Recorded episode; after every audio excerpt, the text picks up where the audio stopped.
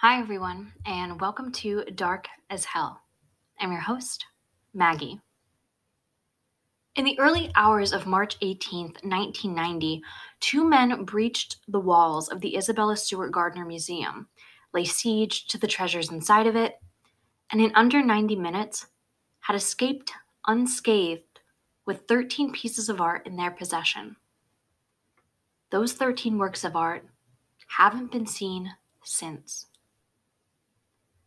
The thing about the Isabella Stewart Gardner Museum heist is that on the surface, it might seem like a simple whodunit, a true instance of the stars aligning for an almost perfect crime to have taken place. But as Anthony Amore, the security director of the museum, says, the deeper and deeper you dig, the more questions are raised. Let's get ready to get dark as hell.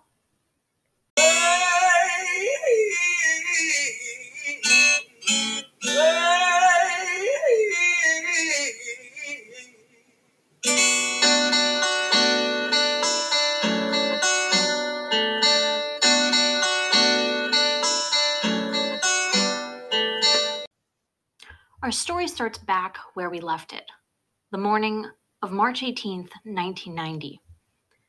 At 6:45 a.m. that Sunday morning, the maintenance man, Edgar Queensbury, arrived at the Isabella Stewart Gardner Museum for his shift. Standing at the side entrance that just hours earlier the two thieves had carted their stolen goods out of, Queensbury buzzed the call box, as was the custom since he himself didn't have keys, and waited for the night shift guards to let him in. No one answered. He buzzed again. As he stood outside the door, the daytime shift guard, a woman named Kelly San Marino, also arrived.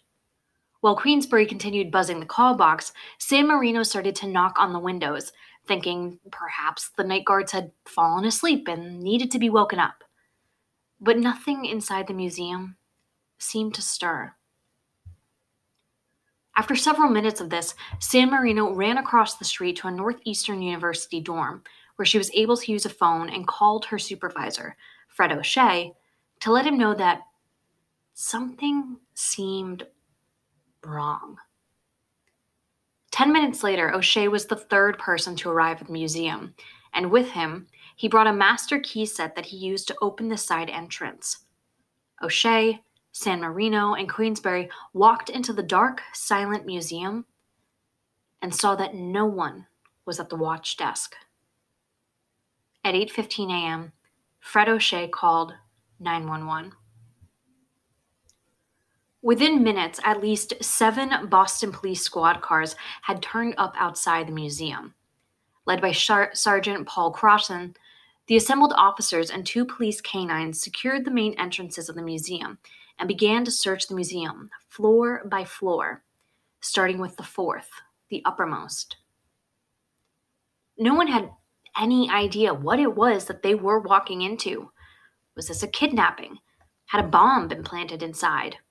Were the guards dead somewhere in one of the carefully decorated rooms designed by Isabella Stewart Gardner herself? It wasn't until nearly half an hour after the police arrived on the scene that the search team reached the basement and found Red Randy Heston and Rick Abbott still handcuffed where the thieves had left them still bound with duct tape around their heads. During the night, Abbott reportedly, quote, relaxed somewhat after he realized that the thieves were not going to burn down the building. To pass the time, he allegedly started singing a favorite Bob Dylan song, I Shall Be Released, whose opening stanza includes the line, So I remember every face of every man who put me here. When he was later asked what the thieves looked like, Abbott told Boston police that, quote, one of the thieves appeared to be in his late 30s, about 5 feet 9 inches, slim with gold wired glasses and a mustache, which was probably fake. The other appeared to be in his early 30s, 6 feet tall and heavier with chubby cheeks. He also sported a mustache. As Sunday masses all throughout Boston began, the news of what had taken place at the museum began to trickle out throughout the city's streets as well. Ulrich Boser reported in his book The Gardner Heist that, quote, by mid morning, there were more than two dozen people on the scene FBI agents, city police, state troopers, EMTs, bomb experts, and a fully staffed ambulance. Almost immediately after the theft had been discovered, the FBI had been alerted, and just as quickly, they took the lead on the investigation on the grounds that it was believed that the artworks could cross state lines and thus was under their jurisdiction. As the investigation began, reporters also descended onto the museum, and the headlines of the heist started to crop up throughout Boston, New England, and the world. One of the details that many journalists focused on was the museum's lack of insurance. A spokesperson for the museum claimed that the Gardner didn't have it in their 2.8 million budget to maintain a policy that they claimed would have cost them 3 million. Furthermore, because of Isabella's strict stipulations that no new art be added to the collection, the museum claimed that even if they did have insurance, they wouldn't have been able to buy replacement art for what was lost. Since then, however, it has been made clear that for somewhere between 10,000 to $50,000, not the millions as originally claimed, the museum would have been able to acquire an insurance policy, one that would have covered up to 10 million in theft-related incidents. But that wasn't the case. And without insurance, the museum had no insurance adjuster, it had no underwriter, it had no safety net. Instead, board members turned to auction houses Sotheby's and Christie's to help the museum in securing some sort of reward for the painting's return.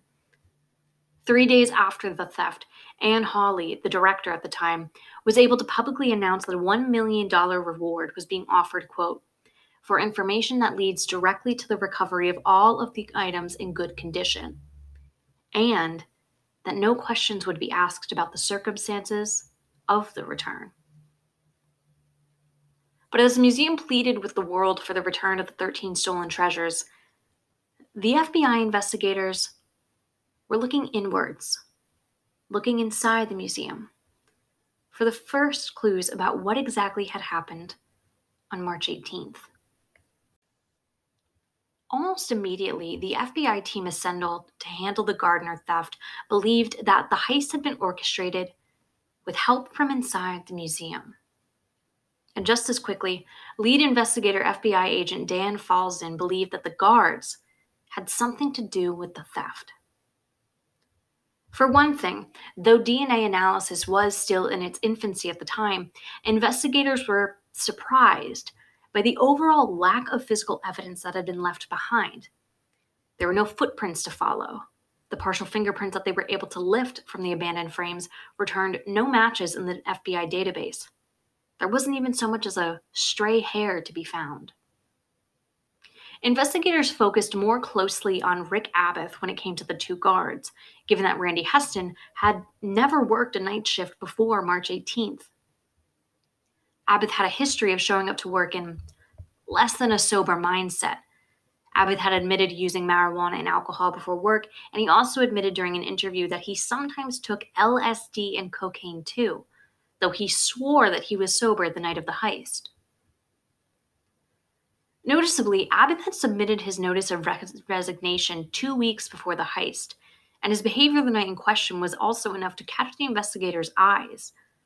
Investigators wondered why, in the first place, did Abath ever open the door to the two men? Abath claimed that since they looked like cops, he let them in, and that museum policy had never told him not to let in some of Boston's finest. This was, quote, not so, according to Lyle Grindell, the retired director of security for the Gardner and the one who hired Abath in 1988. Grindell told the Boston Globe that all guards who worked the night shift were warned in writing not to admit police officers who had not been directly summoned by the museum. Lawrence O'Brien, the Gardner's former deputy director of security, agreed that the policy was written into the museum security manual, which was kept at the guard desk, a manual that Abbott had surely glimpsed over, if not read somewhat thoroughly, as a security guard. Abbott's inexplicable opening of the side door during his 12:30 a.m. patrol, minutes before the museum was breached, was also something that the investigators had questions about. Abbott later claimed that quote, he did it to make sure for myself that the door was securely locked. And that quote, I don't know what the others did, but I was trained to do it that way. He said that security logs would show that he tested the door on other nights as well. Records, however, didn't back that claim up. More records of that night also raised other, more curious questions. Motion detectors showed the movements that occurred throughout the night, including the thieves' movements during their rampage. It is, of course, how investigators learned where the two men were during the night and when. What the motion detector records don't show, however, is the thieves entering or leaving the first floor's blue room, where Chez Tortoni by Manet was taken. There, the only footsteps detected at 1227 and again at 12:53 a.m. matched the times that Abbott said that he passed through on patrol. Abbott has never been able to explain away that particular detail not even during the various lie detector tests he has undergone throughout the years, tests that he has scored inconclusively on, while his counterpart, Randy Heston, passed. Heston, it should be noted, was so shaken by the events on the 18th that within days of being rescued from the basement, he had quit the security job. Quote, the more I learn about Rick, the more disappointed I get in him, is something that Lyle Grindell once told the Boston Globe after learning more about the security guard that he had hired. More weirdness began to crop up as the investigation dug deeper. The FBI released a security video from the museum on the night before the theft, showing Abbott buzzing in an unidentified man into the museum to converse at the security desk. Abbott told investigators that he could not recall the incident or recognize the man, so the FBI requested the public's assistance. Several former museum guards came forward and said that the stranger was Abbott's boss, the museum's deputy security chief, Lawrence O'Brien, the same one who claimed that guards weren't allowed to give access to anyone to the museum at night. Two weeks prior to that, one of the night guards reported seeing on one of the surveillance camera video streams a quote, young man being assaulted by a couple of men, then heard someone, perhaps the young man, banging on the museum side door asking for refuge inside. The guard told the young man that he would call the police instead. Before police arrived, however, all of the men, including the one being assaulted, jumped into a car and roared off. No one is ever able to make anything of the incident. But investigators wondered if this had been perhaps the first attempt to breach the museum's security. Other employees were questioned, as were former ones. One security guard who had only worked for the museum for a few months quit, quote, so abruptly that he didn't pick up his last paycheck. FBI agent Dan Falzon tracked him down in France, but eventually determined that the guard had nothing to do with the theft. Similarly, the former director of the museum, a man named Rollin Hadley, had exhibited strange behavior in the time frame that the robbery occurred within. He'd been going through a divorce, and his ex-wife described, quote, in court documents, a number of questionable behaviors, like closing joint checking accounts and selling off rare books without telling her. He too, though, was eventually dismissed as a suspect. The initial investigation led agents throughout the country as well as the world. Tips poured in from all over Boston, though most of the public often mistook high quality prints and copies for the real masterpieces. In the Gardner heist, Boser shares such mishaps, like the time a man walking his dog through Charlestown believed that he saw the concert hanging on a neighbor's wall. When one of the museum's curators and an FBI agent showed up at the woman's door the next day, she quickly invited them in to show them that the painting was nothing more than a replica. Two women who were teaching English in Japan reported to the FBI when they returned to the States the story of one of their students. Quote, an eccentric Japanese art collector who claimed to own the storm. The man was also known to have ties to organized crime, leading investigators to believe that the claim was a somewhat reputable lead. Despite six months of diplomacy and red tape and the first ever American search warrant to be issued in Japan, once American agents, Japanese officers, and a Gardner curator arrived at the man's house, quote, even Falzon could tell that it was a crude, draw by numbers imitation. Another tip and trip led to Paris, where American agents discussed with French prosecutors, quote, a tip that discredited French business magnate Jean Marie Messier, who had allegedly bought several of the stolen Rembrandts. However, when he later reached out to France's art theft squad, Agent Falzon experienced legal and diplomatic woes following a complaint that he had, quote, not gone through proper channels to work with the government's art theft team. Eventually, the French team refused to assist at all. Even in entertainment, the heist became a recurring motif. A piece about the theft in Bloomberg reported that, quote, copies of the paintings occasionally showed up on television shows, subtle references to a character's criminal past. On The Simpsons, Mr. Burns was once arrested for possessing the stolen works.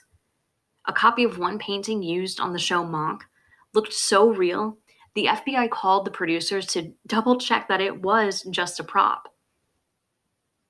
For years, the investigation carried on, sometimes in high energy bursts of activity, though mostly by the careful weeding through of tips and digging through material. Some within the Gardner grumbled about the quality of the investigation claiming that the case hadn't been given the proper priority, or wondering why the agents assigned to the case weren't more senior in rank. And then, four years after the artworks had disappeared from their frames, the first true big break seemed to arrive in the form of a plain white envelope. The envelope arrived in the spring of 1994. It was as unassuming as they came a simple envelope, postmarked from New York, and the letter had been typed. It was the contents of the letter, though, that seemed to promise the first big break in the case in four years, and director of the Gardner, Anne Hawley, immediately handed it over to the FBI. The exact contents of the letter have never been publicly revealed, but from the Boston Globe, this is what we know of it. The letter writer showed considerable knowledge of the paintings and of the international art world. To establish credence, the writer conveyed information that was only known by the museum and the FBI at the time. The writer said that the stolen paintings were being stored in archival conditions and had not yet been sold.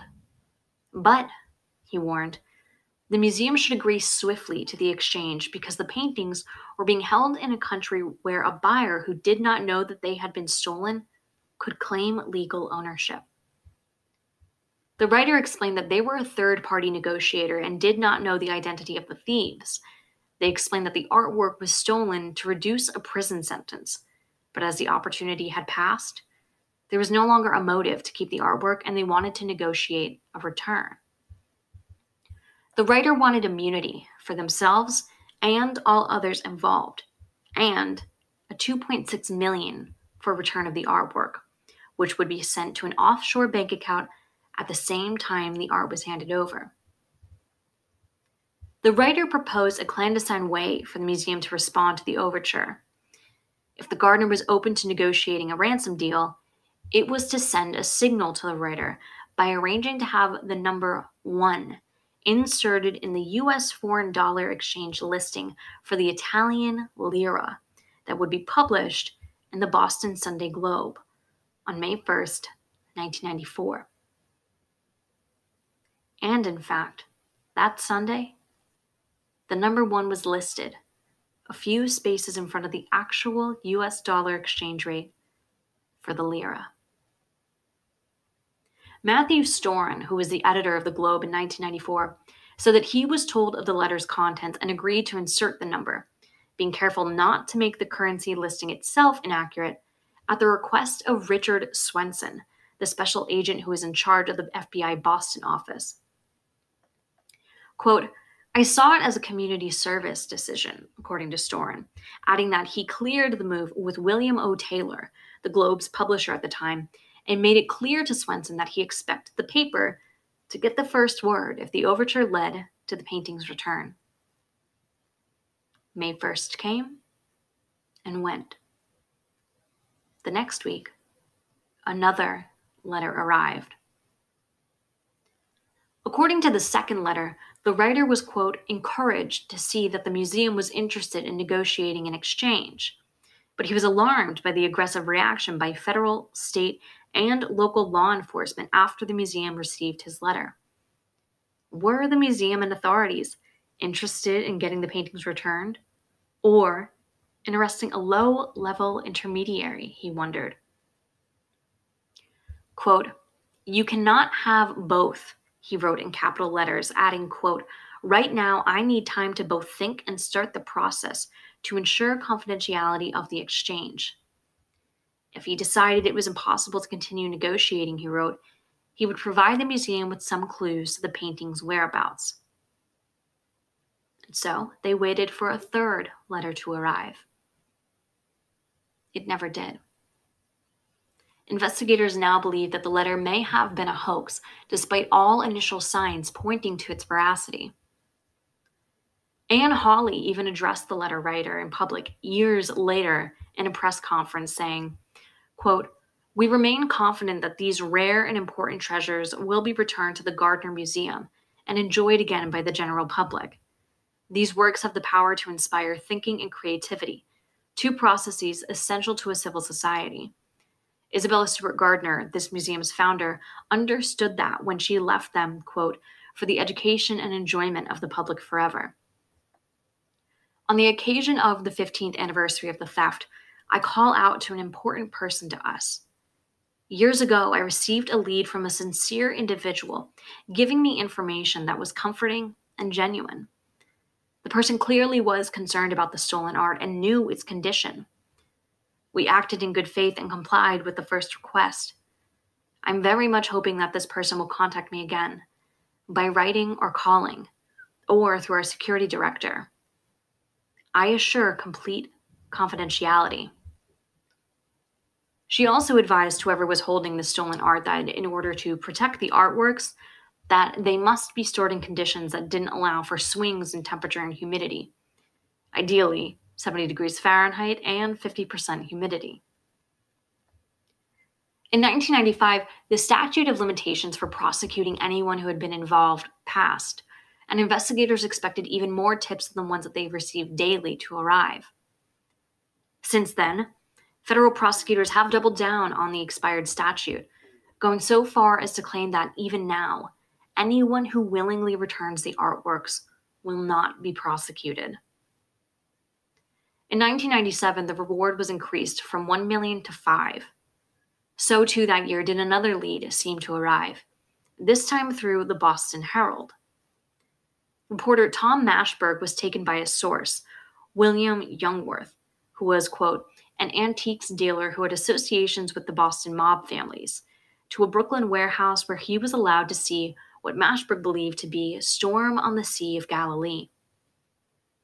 Quote, on the front page of the Herald, the paper claimed, We've seen it in bold typeface, further explaining that their reporter had witnessed the stolen painting for himself.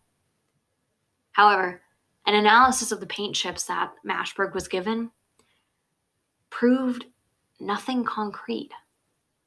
Tests of the paint chips, well, they only demonstrated that it dated from that era, not that it was the Rembrandt in question. One of the most baffling components of the case is the complete lack of physical evidence there is to further the investigation. Though the forensic analysis team did pull latent and partial fingerprints from the frames, it was impossible to conclude if any of them could have been the thieves, despite getting no hits in the FBI database, simply because so many other individuals had handled the frames on the pieces of art before the heist ever took place. As FBI agent Dan Falzon put it to Ulrich Boser, quote, I have never heard of another case on the magnitude of the Gardner where you didn't have a single concrete piece of evidence. Even still to this day, I don't even know if the thieves wore gloves or not. And without physical sources, anyone in the whole world can be a suspect. What makes this lack of evidence even more difficult to grapple with is the fact that what little physical evidence the FBI did have has since disappeared. The duct tape and handcuffs that the thieves had used to restrain the museum's two security guards, evidence that might, even 20, 31 years after the crime, retain traces of DNA, they vanished from the FBI's custody. All this, according to Stephen Kurkjian, a Boston reporter and an author of a book focusing on the heist. Kurkjian reported via the Boston Globe that, quote, the FBI, which collected the crime scene evidence, lost the duct tape and handcuffs, according to three people familiar with the investigation. Despite an exhaustive internal search, the FBI has been unable to find the evidence. It's unclear when the items vanished, although two people said that they have been missing for more than a decade, and whether they were thrown away or simply misfiled. Regardless of when the Vanishing Act happened, the loss of evidence has only made the investigation into the loss of the art that much more difficult. So it was, as is the case with such twisting turns and seemingly endless possible directions, that investigators were forced to return back to square one. But it was here where investigators began to wonder what if their search wasn't supposed to be focused on various criminal connections across the world over. What if it wasn't as involved and elaborate as that? Because what if the artworks had never left Boston? Or more specifically, what if the art had never left Boston's underworld? According to Boser's The Gardner Heist, quote, the current value of the stolen art trade is between 4 to 6 billion, making it one of the largest black markets in the world. It should be no wonder then that art theft and the mob go hand in hand. And the mob in Boston are also just as inextricably linked. Crime families have been present in New England and more specifically in Boston as well as Providence, Rhode Island, my own hometown, since before the Prohibition. Two separate families emerged in these two cities in 1916 and 1917. The Boston crime family was first founded by Gaspare Messina in 1916, while Frank Morelli formed the Providence crime family the following year. During the 1930s, Filippo Buccola became the head of the Boston crime family and ordered the first murder of his rivals, that of Frank Wallace, who was the head of South Boston's Gustin Gang, which was Irish in nationality. Frank Morelli was still serving as the head of the Providence crime family, and in 1932, the two combined the Providence family with the Boston family and became what is now known as the New England crime family. Buccola ruled the entire family from his posting of East Boston, and upon murdering the head of the Jewish mob, Charles Solomon, quote, he became the most powerful mobster in Boston. He retired from his position as the head of the family in the spring of 1952, where Raymond Patriarca ascended to the status as boss of the New England crime family and swiftly moved the seat of the family to Providence. There needs to be a distinction made here for those not as well versed in the politics and nuances of New England mob practices. On one hand, we have crime families, known colloquially as the mob or the mafia interchangeably. And then there are gangs. Gangs like the Winter Hill Gang. The Winter Hill Gang rose to the power it's known for during the 1960s when the Boston Irish Gang War began. Following an altercation on Labor Day weekend in 1961, the McLaughlin Gang of Charlestown, also known as the Charlestown Mob, and the Winter Hill Gang of Somerville. Members of the two gang fought, beat, shot, and murdered at least 60 men between the two groups, culminating in the murders of the last two associates of the McLaughlin Gang. This left the Winter Hill Gang, which was led by Howie Winter following the shooting death of its former leader during the war, as, quote, the top Irish mob syndicate in New England. Some even believed it was the top Irish mob syndicate throughout the entire East Coast. It was in 1979, though, when James Bulger, known as Whitey, took over power as the head of the Winter Hill Gang. The activities of the Winter Hill Gang were varied included many typical organized crime interests, like, quote, racketeering, loan sharking, assault, murder, bribery, fraud, theft, robbery, illegal gambling, drug trafficking, money laundering, corruption, extortion, prostitution, and rounding it all out, weapons trafficking. Throughout his reign, Whitey was known for his, quote, readiness to use violence. It was something that he had exhibited since he was a 14 year old gang member in Somerville. Murder wasn't a last resort to Whitey, it was the first tool that he reached for to accomplish his goals. He was known to murder wayward members of his own gang, and he has been implicated in the murder of at least three cohorts from his days in the Mullen Gang during the Irish Gang Wars. Perhaps one of the most famous instances of his proclivity for murder was, quote, the killing of a completely innocent man who happened to be giving a lift home to one of Whitey's targets. Whitey and his control had infiltrated several government and law enforcement agencies and the corruption of these agencies afforded him, truly, friends in high places and friends who were willing to look the other way, not just for years, but decades. Another well known facet of Whitey Bulger's reign over Boston was his support for the IRA, the Irish Republican Army, which was waging war against Britain in Northern Ireland during the period known as the Troubles. South Boston, affectionately known as Southie, my former neighborhood, especially was known to show their support for the IRA.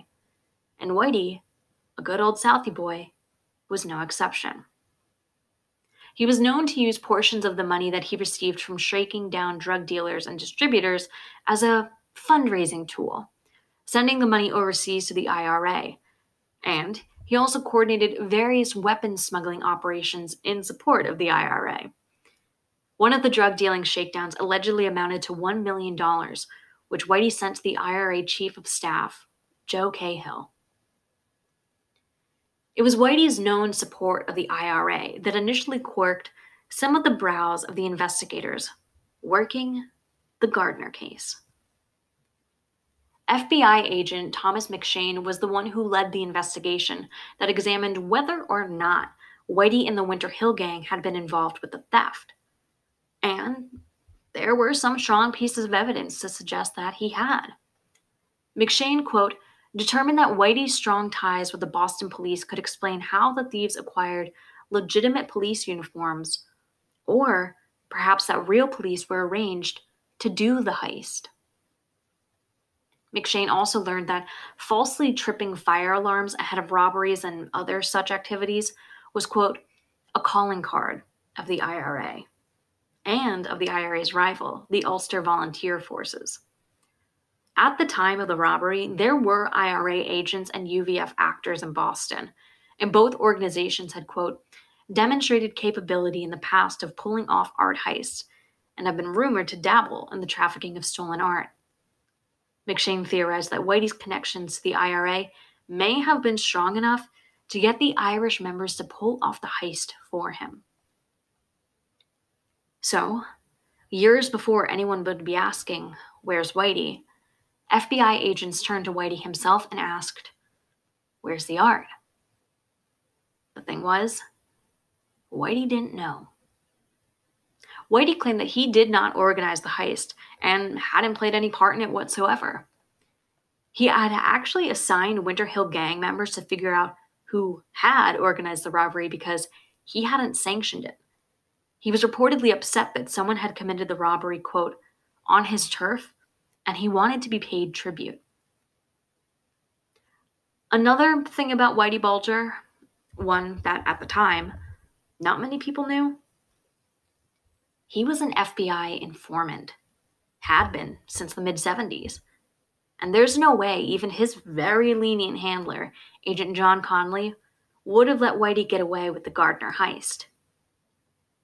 Still, others do believe that Whitey and his gang played a role in the theft and used their connection overseas to their benefit.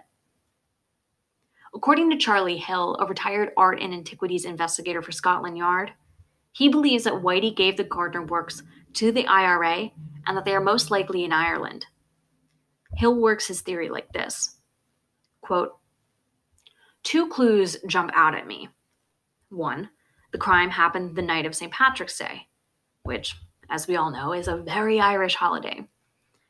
Quote two, one of the robbers used the word mate when he tied up the security guards. That's not a word Americans say. Randy Hestand, in an email to Bloomberg backing up Charlie Hill's account, did in fact confirm that one of the thieves addressed him as mate. But Hestand also believed that it was said with either, quote, an American or Canadian accent, and that he, quote, never had any reason to think that they were from outside North America. When Whitey was finally captured in June 2011, after 16 years on the run, none of the stolen pieces from the Gardner were found with him, though. Charlie Hill has since revised his theory, according to the piece in Bloomberg, and quote, says he believes that the two original thieves must be loosely affiliated with the IRA, but not acting on its behalf, and traveled from Ireland to steal the art. Though Whitey and the Winter Hill gang seem to have been ruled out, that didn't mean the other half of the Boston underworld was free from suspicion. No. It was only a year after the robbery that investigators began to suspect that perhaps it wasn't the Irish mob that they had to worry about, but that it was the New England crime family they needed to worry about instead. It was the murder of a Patriarca crime family member that first raised the suspicions of investigators about a possible connection between the crime family and the Gardner heist. 51 year old Bobby Donati was found dead in the trunk of his Cadillac, stabbed 28 times with his throat slit on September 21st, 1991. The murder was discovered in the midst of yet another mob war, this time within the Patriarca family itself, as Raymond Patriarca's son struggled to unite the family following his father's death. A mobster named Frank Salemme took over the family following the March 26, 1990 arrest of 26 Patriarca crime family members, and two warring factions broke out within the organization. Those who were loyal to the old ways, and those who were now loyal to the new of Salemme. Bobby Donati, by loyalty to his boss, Vincent Ferrara, who was in jail at the time, was a Patriarca old loyalist, and he was terrified. Many Patriarca operatives reported that they were in constant fear for their lives during this period, quote, as both sides reportedly drew up lists of people that they intended to kill and began doing so. According to Stephen Kurkjian's book about the heist, Master Thieves, quote, Throughout 1991, friends and associates noted that Donati had become less outgoing and visibly anxious he stayed home more often. In August, he told one friend that he'd noticed two men wearing black jogging outfits near the house that he was renting. By September, Bobby was dead. And to most people in the underworld, it didn't quite make sense. Kurkjian reported that, quote, Donati's sister Lorraine believes that the brutality of her brother's killing suggests it was motivated by more than being on the wrong side in a gang war. One bullet could have accomplished what they were looking to do, she said. No one has to be beaten and stabbed like that, unless there was some dark secret behind it. The multiple stabbings, the slit throat. Perhaps it had been a message and a sign. Rumors swirled that Bobby Donati had been about to speak to police regarding the Gardner theft, but it was someone else who spoke to the police instead. Notorious New England based art thief, Myles J. Connor. As the story goes, Connor was in jail at the time of the heist, so his skills at stealing art weren't used at the Gardner. But he believed Donati and criminal David Houghton were the masterminds. Connor had worked with Donati in past art heists and claimed that the two had cased the Gardner Museum together, where Donati took interest in the eagle finial. Connor also claimed that Houghton visited him in jail after the heist and told him that he and Bobby organized it and were going to use the paintings to get Connor out of jail. This story, though, didn't quite jive with the investigators. For one, why would Donati have been so eager to get Connor, a simple art thief, out of jail when his own boss was the one who could actually protect him? Many in the crime networks believe that Bobby Donati certainly could have pulled off the heist given his own criminal experiences, but in that same thread, it didn't fit.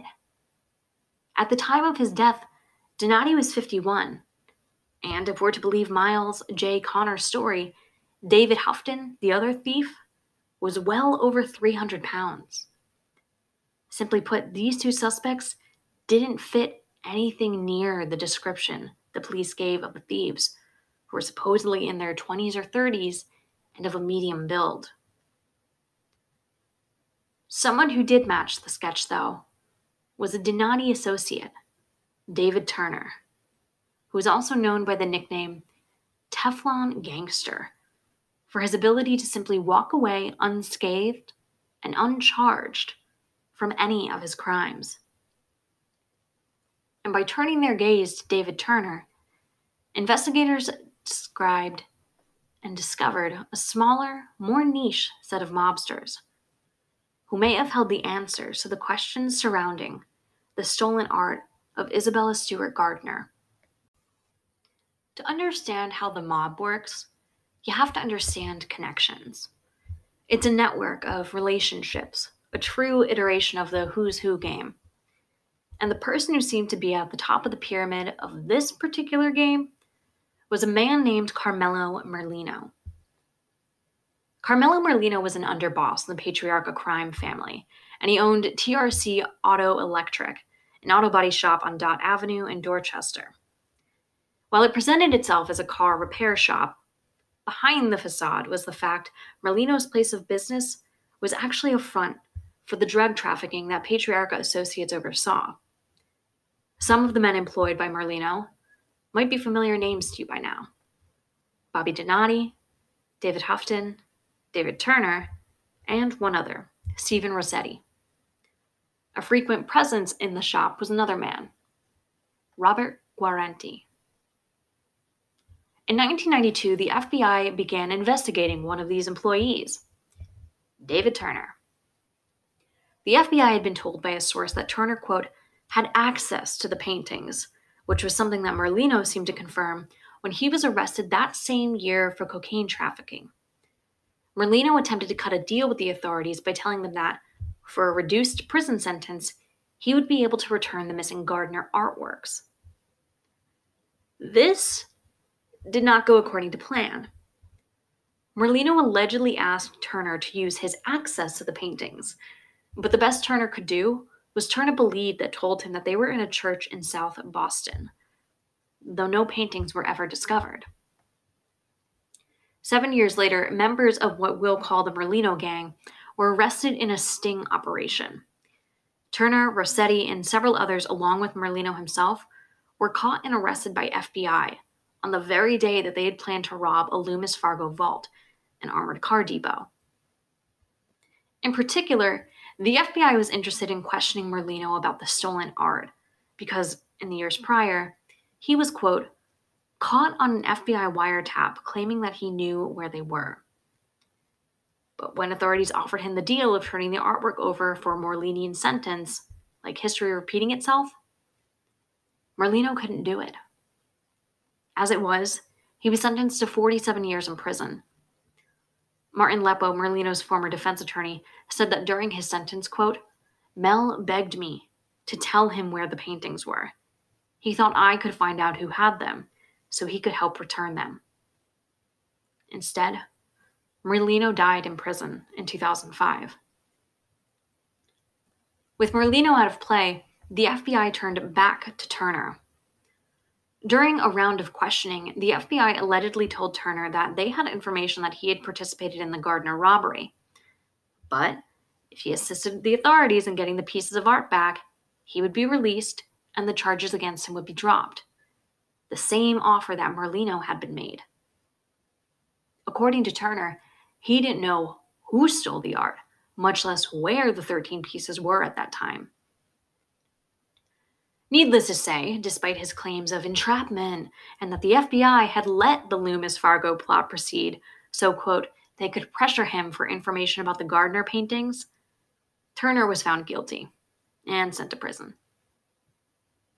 It was in prison, though, that Turner turned to a friend of his from the TRC auto electric days, Robert Guarente. Guarente was something of a father figure to Turner, and through their relationship, Turner got in touch with a Manchester, Connecticut mob associate, a man named Robert Gentile. Turner knew Gentile through Guarente and, quote, in 2010, wrote a letter to Gentile asking if he would call Turner's former girlfriend. Because, Turner claimed, she would be able to help recover the Gardner paintings. The conversation with the ex girlfriend took place, and she shared with Gentile that Turner needed him to, quote, meet with two of his ex convict friends in Boston in order to continue whatever scheme Turner had cooked up. But Gentile refused, even though he had been working with the FBI through the whole ordeal. What happened next was something straight out of a Goodfellas deleted scene.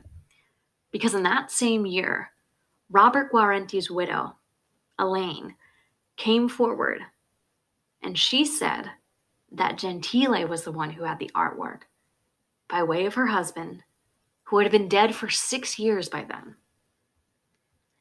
As Elaine told it, Guarente had, quote, previously owned some of the artwork, though the details of how her husband got the art into his possession were never clarified. In the early 2000s, Guarente was diagnosed with cancer, and when he became ill, he allegedly, quote, gave the paintings to Gentile for safekeeping. Upon hearing this, Gentile denied any involvement with the art. He was never given any artwork, knew nothing about the artwork, and clearly had no idea where the artwork was at the present time. The FBI didn't precisely buy it. In 2012, Gentile was hit with a one two punch. One, he was arrested on federal drug charges, and it's believed that the FBI set him up for the crime that he was charged with in order to pressure him for information about the Gardner theft. While in custody, he underwent a polygraph test, which indicated that he was lying when he denied any knowledge of the theft or location of the artwork. According to the Hartford Courant, questions about if he had, quote, advanced knowledge of the Gardner heist ever possessed a Gardner painting or knew the location of any of the stolen paintings were asked, and Gentile denied them all.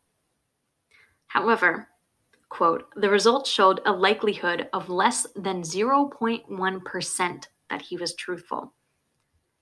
Gentile maintained that he was telling the truth and demanded a retest.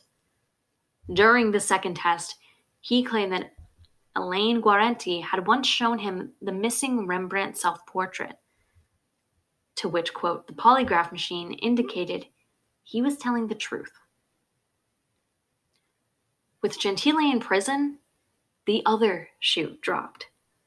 The FBI executed a search warrant of his Connecticut house in May of 2012, based on their belief that he was involved with the missing artwork. Somehow, some way, they believed Gentile had been part and parcel to the continued disappearance of the art. And what they found was pretty shocking. During the search, the FBI found, quote, a secret ditch beneath a false floor in the backyard shed, but found it empty. Gentile's son explained that the ditch flooded a few years prior, and his father was upset about whatever was stored there. Quote, in the basement, investigators also found a copy of the Boston Herald from March 1990 reporting the theft, along with a piece of paper indicating what each piece might sell for on the black market. Beyond those both damning and confounding discoveries, nothing truly concrete was found to connect Gentile to the missing art. Still denying any involvement, Gentile went to prison for 30 months on the drug charges. When he was released, he spoke with reporter Stephen Kurkjian and shared his side of the story. He claimed that, quote, he explained that the first list found in his basement was written up by a criminal trying to broker the return of the works from Guarente and was talking to Gentile as an intermediary. When asked about what could have been in the ditch, Gentile could not recall, but believed it could have been small motors. Shortly after being released from the drug charge imprisonment, during a 2015 setup for an illegal gun sale with an undercover FBI agent, federal investigators claim that Gentile offered to sell some of the missing artwork to that undercover agent for $500,000 each. In 2016, Gentile faced charges for the setup and was accused of two weapons charges for selling a gun to a friend and an associate who had been convicted of three murders. The associate had been turned into an FBI informant specifically in regard to the Gardner heist. During this hearing, Gentile claimed he was, quote, duped into selling the gun by federal prosecutors and FBI agents who wanted to use weapons charges and the prospect of a long prison sentence to leverage him into helping them recover the missing art. Closing in on 80 years old as he was, the offer still stood for Gentile lead investigators to the art, cooperate with the investigation, and his charges would be dropped so he could walk free in these golden years of his life. In the end, Gentile, whether through lack of involvement or refusal to rat, refused. His lawyer, Ryan McGuigan, spoke on behalf of his client, saying, quote, they could make the reward a $100 million, and it wouldn't change anything because there ain't no paintings. Gentile was found guilty on the gun charges, trumped up though they may have been, and after serving his sentence, was released from prison on March 18, 2019. He still denies any involvement, though investigators, quote, remain convinced that he is holding back what he knows. Gentile, in the opinion of some, very well could be the last living link to the Gardner heist, and the last person alive who knows where the stolen art is. Where precisely does that seemingly dead end leave us? The FBI's current theory is based on their belief that the artwork was stolen by, quote, low level associates of one of Boston's organized crime rings. In 2013, the FBI made the historically surprising move by publicly announcing that they believed they knew the identities of the two original thieves, and that those two individuals are dead.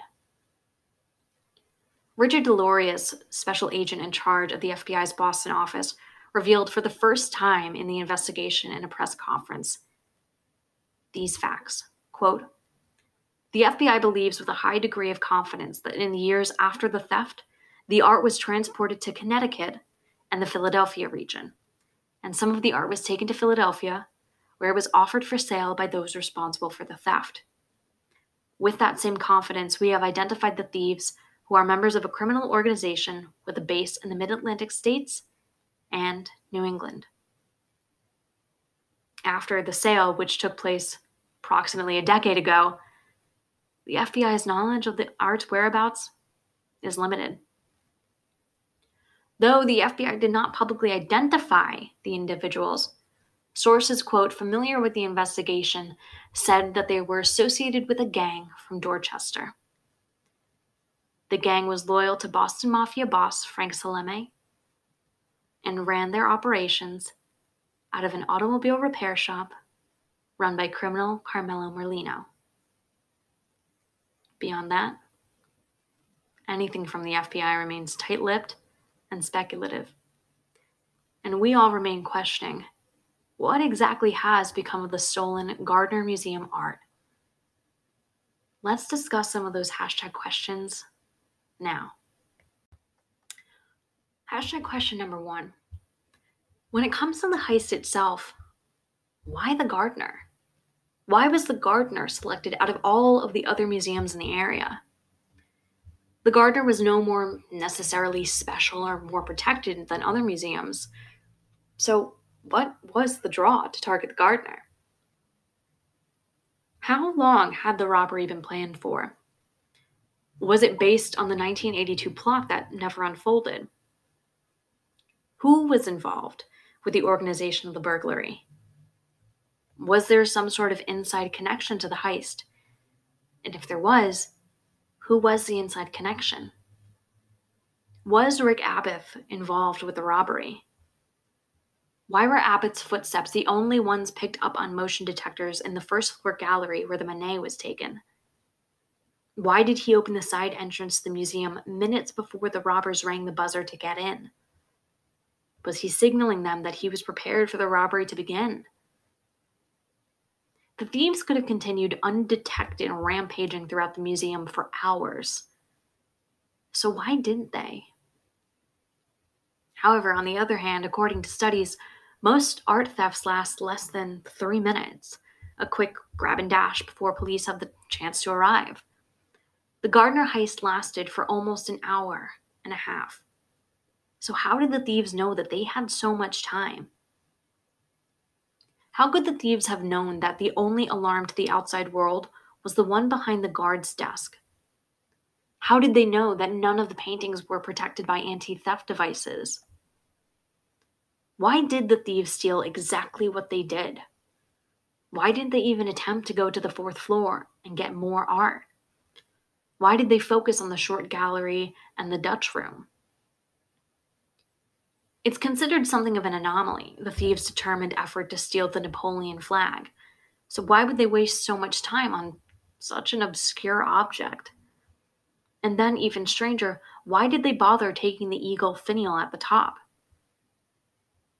Did the thieves wear gloves during the heist, and is that why there haven't been many fingerprints found? What happened to the duct tape and handcuffs that went missing in FBI custody? Where did they go? Were they purposely misplaced, or is their disappearance simply another coincidence? Was there any mob or gang connection to the burglary? Was Whitey Bulger involved at all with the heist? Or was he truthful when he said that he wanted his associates to find out who had carried it out because he felt that he was owed tribute since a crime had taken place on his turf without his sanction? Why was Bobby Donati killed? Was it because he was going to tell authorities what he knew about the theft? Did he have any connection to the burglary at all? Was the burglary organized by someone within the Patriarca crime family? What are the odds that the men from the TRC Auto Electric Shop, owned by Carmelo Merlino, all had so many coincidental connections to the crime? Did David Turner have anything to do with the robbery? Did Robert Guarente actually have some of the artworks in his possession over the years, as his widow told authorities? If so, how did he get them? Did he have the whole stolen collection or just parts of it? Was Guarente involved with the burglary? Did Guarente actually give Robert Gentile some of the artwork after he was diagnosed with cancer? If he did, why? And again, if he did, why would Gentile deny the fact and risk being sent to jail when leading investigators of the artwork was a bit of a jail get out of jail free card? If Gentile had the art, what did he end up doing with it? What was in the false bottom of the backyard shed that was discovered in his Connecticut home in the 2012 raid by the FBI investigators? When the shed flooded years before the raid, Gentile's son claimed that his father was upset since whatever was stored in the shed was presumably damaged. So, what was in the shed that had Gentile so worried? Why did Gentile have a copy of the Boston Herald from March 1990 reporting the theft? Why did he have a piece of paper indicating what each piece might sell for on the black market? Was Gentile trying to orchestrate the return of the art, as he later told investigators? Or was he keeping a record of what the art might be worth for his own accounting purposes? In 2013, the FBI announced that they knew the identities of the thieves and that they believed that they were dead. Why haven't they revealed the names of the individuals if they are dead? Are there people still alive connected to the robbery that the FBI are trying to put pressure on? And that's why they haven't revealed the names. If so, who are these people? The FBI also announced that their investigation found that, quote, the art was transported to Connecticut and the Philadelphia region, and some of the art was taken to Philadelphia a few years after the heist. So, who transported the art? Why was it taken to Philadelphia? Who was it given to in Philadelphia? Are all 13 pieces of art still together? Or have they been separated, parceled off to draw less attention? Have they been destroyed altogether? items too distinct and famous now that the reward isn't worth the risk of having them. The statute of limitations for prosecution of the theft has long since passed. So, why hasn't anyone come forward to return them, especially with immunity guaranteed on the table? Did the original people involved with the theft lose control and thus access to the artwork? Who has the art now? Where in the world is the stolen art of the Isabella Stewart Gardner Museum? And is anyone still alive who can answer that? To quote The Gardner Heist by Ulrich Boser If a painting is stolen, if it's gone missing, it cannot be replaced. Lost art is lost forever. The FBI says that only 5% of stolen artwork is ever returned to its owners. Julian Radcliffe, the director of the Art Loss Register, which helps in the recovery of stolen artwork, said that, quote, the chances for return of masterpieces are better, perhaps as high as 20%, because there are so few buyers for paintings the world knows were stolen. As we know, according to Isabella Stewart Gardner's will, the museum on the day that she died was left in the manner in which it was to be left forever. Art couldn't be rearranged, sold, or donated, and new art couldn't be added. If these conditions were ever violated, the entire collection, including the house and the land, was to be donated and turned over to Harvard University. Because of that stipulation, when the 13 pieces of art were stolen on March 18th, 1990, what was left behind of the paintings remains. They're empty frames. In a way, those empty frames have become a tragic, twisted exhibit of their own. They are a great example of beauty, but beauty that is terrible at its core all the more terrible by the scars of what has been lost. Those frames have hung empty for over 30 years now, and despite the exhaustive, globe trotting investigation that has continued on in those 31 years, some might wonder how close we are to ever finding out what happened to the stolen works of art. Are they hidden away in some dank, dark basement? Has someone hung them up in their own collection, a gallery of secrets and stolen goods? Have they been buried, placed into the earth never to be seen again? Have they been destroyed?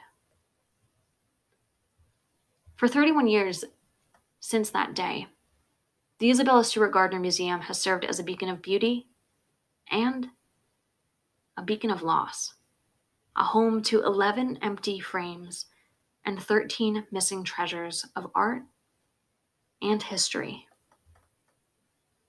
It's time for the paintings to come back to that home. Thanks for listening to today's episode. If you're liking what you've heard, feel free to head over to Apple Podcasts and leave a five star review. As it so happens, this, strangely, sadly, wonderfully enough, is going to be the last episode of Dark as Hell. I won't be getting into the details here just yet, as there's so much more I want to say about this wild and rollicking journey that it's been. But keep your eyes on the lookout for a final episode, a final chat, a final farewell later in the week.